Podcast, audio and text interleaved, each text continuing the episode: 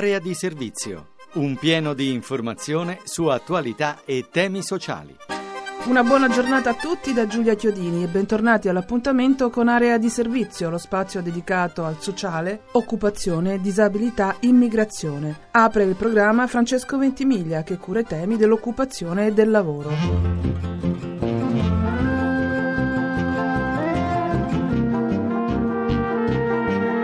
Ancora un'Italia che va. Ha perso qualche pezzo in questi anni, ha ceduto fatturato e ha ridimensionato le risorse umane, ma ha conquistato notevoli quote di mercato all'estero, arrivando a superare nel 2013 i 77 miliardi di euro in termini di saldo commerciale. Un'Italia ancorata al proprio territorio che individua nuove strategie, che si evolve e si rinnova, sfatando così almeno due miti che la globalizzazione avrebbe azzerato la connessione tra impresa e territorio e che i settori maturi sarebbero stati sopravanzati dalla concorrenza dei paesi emergenti. Questa Italia che va è l'Italia delle 278.000 piccole e medie imprese che operano nei 100 distretti monitorati dall'Osservatorio nazionale. Ma quali sono questi distretti? Quali sono le loro caratteristiche e dove sono collocati? Domenico Mauriello dell'Ufficio Studi di Union Camere.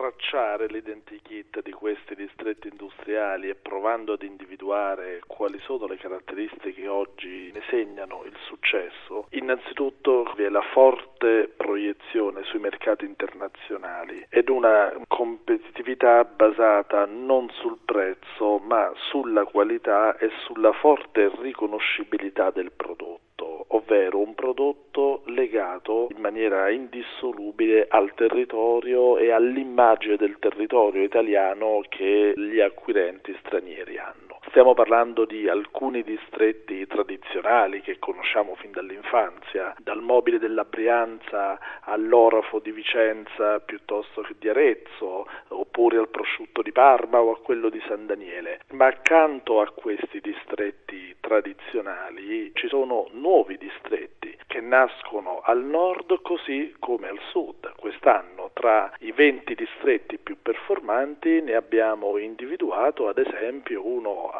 recente, più recente costituzione, il distretto dell'aerospaziale pugliese, che rientra nella, nella, top 20 insieme ad altri distretti del mezzogiorno tradizionali come quello dell'agroalimentare di Nocera Gragnano. Sono imprese che hanno molto meno di frequente delocalizzato e anzi c'è anche una percentuale piccola ma significativa per le motivazioni che sta ritornando sul territorio nazionale perché vede nel Made in Italy il proprio vantaggio competitivo.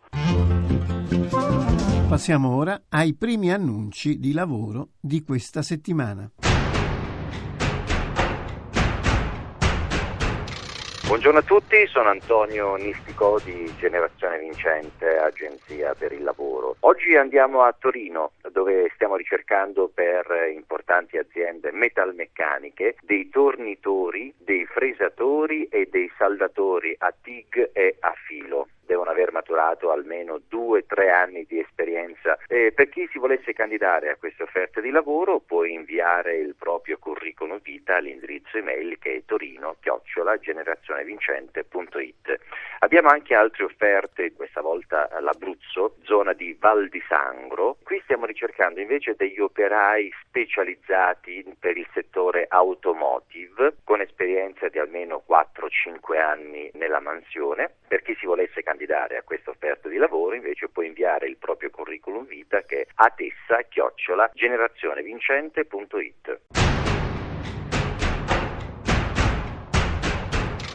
Buongiorno, sono Federica Beretta di InJob, PR Marketing. Il nostro Career Center di Treviso seleziona un progettista termotecnico per ufficio tecnico di azienda operante nell'ambito metalmeccanico. Le mansioni sono la realizzazione di disegni tecnici nell'ambito delle lavorazioni di lamiere. I requisiti, laurea triennale, esperienza di 1-2 anni in ufficio tecnico, conoscenza del pacchetto Office e AutoCAD 3D e 2D. Richiesta la conoscenza della lingua inglese. Inserimento iniziale iniziale con contratto di somministrazione finalizzato all'assunzione diretta. Per candidature in job.it. Buona giornata.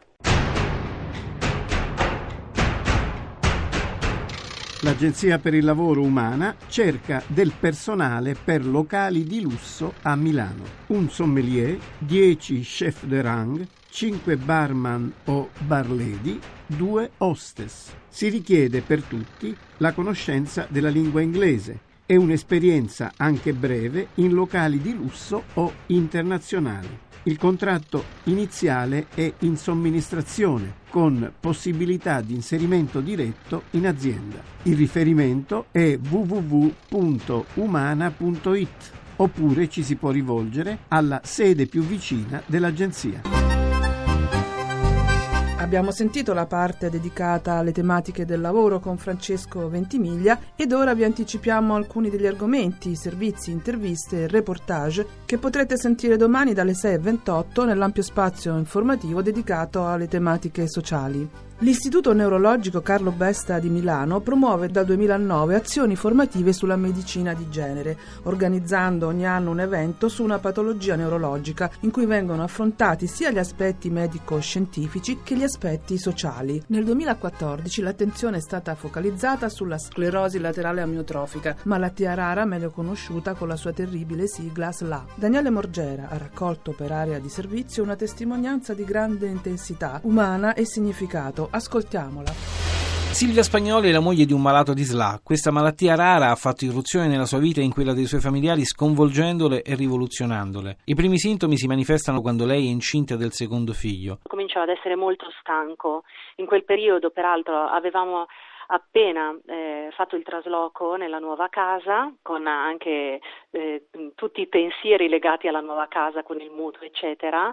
E era un periodo lavorativamente parlando molto impegnativo per lui che è un ingegnere meccanico. Quindi questa stanchezza mh, non gli abbiamo dato eccessivo peso. Invece è andata sempre di più aggravandosi nel senso che eh, anche percorrere qualche centinaio di metri a piedi cominciava a diventare faticoso dal punto di vista respiratorio respiratorio. Nel momento in cui ha avuto un problema a, ad un piede che ha cominciato a cedergli semplicemente, come potrebbe essere eh, l'inciampare di chiunque, abbiamo approfondito. È l'inizio di un calvario. Nel nostro paese si contano circa 5.000 pazienti. La causa sembra essere di natura genetica nel 10% dei casi, ma la scienza non ha ancora messo un punto fermo. Sono oltre 2 milioni gli immigrati che lavorano nel nostro paese, circa il 10% del totale dei lavoratori. Lo rileva uno studio della Fondazione Leone Moressa. Sentiamo Emanuela Valenti. Tra i lavoratori stranieri sono più numerosi prima di tutto i rumeni, poi ci sono gli albanesi, i marocchini, gli ucraini, i filippini, i moldavi. Quali sono i principali settori in cui sono occupati gli immigrati? Enrico Pasquale di Fondazione Leone Moressa. Principalmente sono personale impiegato nei servizi, quindi possiamo distinguere comunque tra le varie nazionalità e vediamo che principalmente le nazionalità dell'est, quindi Romania e Albania, sono principalmente nei servizi di cura e nei servizi di pulizie, ristoranti, uffici, mentre altre nazionalità, ad esempio i cittadini del Marocco, sono principalmente impiegati come artigiani e operai specializzati. Scelgono settori diversi da quelli degli italiani e oltre il 60% degli stranieri si colloca nelle prime 10 professioni contro circa il 30% degli italiani. Sì, è chiaro che un problema tipico dell'immigrazione in Italia è quello della segregazione professionale, cioè gli stranieri tendono a concentrarsi in settori poco qualificati e sempre principalmente negli stessi settori. Secondo il rapporto della Fondazione Moressa di cui abbiamo appena parlato, gli occupati stranieri sono concentrati in tre settori specifici: servizi alle persone, industria e costruzioni. Seguono poi coloro che si occupano di ristorazione e in alcuni casi con risultati soddisfacenti. Ne è un esempio l'attività di un cittadino cinese che ha vinto nel 2012 il premio MoneyGram per l'innovazione per aver creato una catena di ristoranti con cucina totalmente a vista. Lo ha intervistato Maria Teresa Lamberti. È conosciuto nel nostro paese con il nome di Marco, ma in realtà si chiama Li Xuan Wu e come si capisce è di origine cinese. Da 30 anni è in Italia, dove fa il ristoratore, con successo. Ho vissuto in Italia da 29 anni, ho tre figli, sono nati qui. Appena finito la scuola superiore, sono venuto al commercio stata lavapiatti, poi sempre fatto questo settore. Lei ha sempre lavorato nel settore della ristorazione sì. e ha creato un particolare tipo di ristorante cinese perché in realtà si tratta di una catena in cui c'è la cucina totalmente a vista. Perché secondo lei gli italiani non si fidano della ristorazione cinese? Mm, lo spiego. Negli anni 2006 ho inventato un primo locale al mondo con tutta la cucina a vista, in cui volevo dire che nostra cucina, anche lavapiatti e anche lav- laboratorio di fare gli involtini primavera e ravioli, tutto quanto a vista. Negli anni 90 c'è tanti ristoranti cinesi non ne faceva bella figura, per quello io ho fatto proprio tutta cucina a vista.